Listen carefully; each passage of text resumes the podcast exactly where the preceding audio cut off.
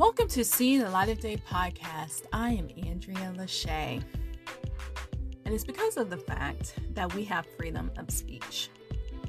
But how far is too far? And when are we going to realize? And when will we come to the conclusion that some people on social media don't have lives, and some people on social media are honestly on there to hurt other people.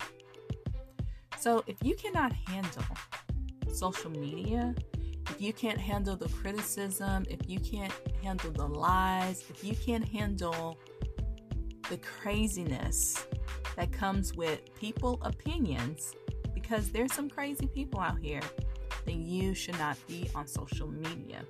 At the same time, you should not be getting bullied. So, what is the happy medium? You have to decide for yourself. You have to decide are you going to go after everyone that says false things about you? Or are you going to focus on what matters? This is See the Light of Day podcast. I am Andrea Lachey. Remember to love God, love yourself, and love others. Peace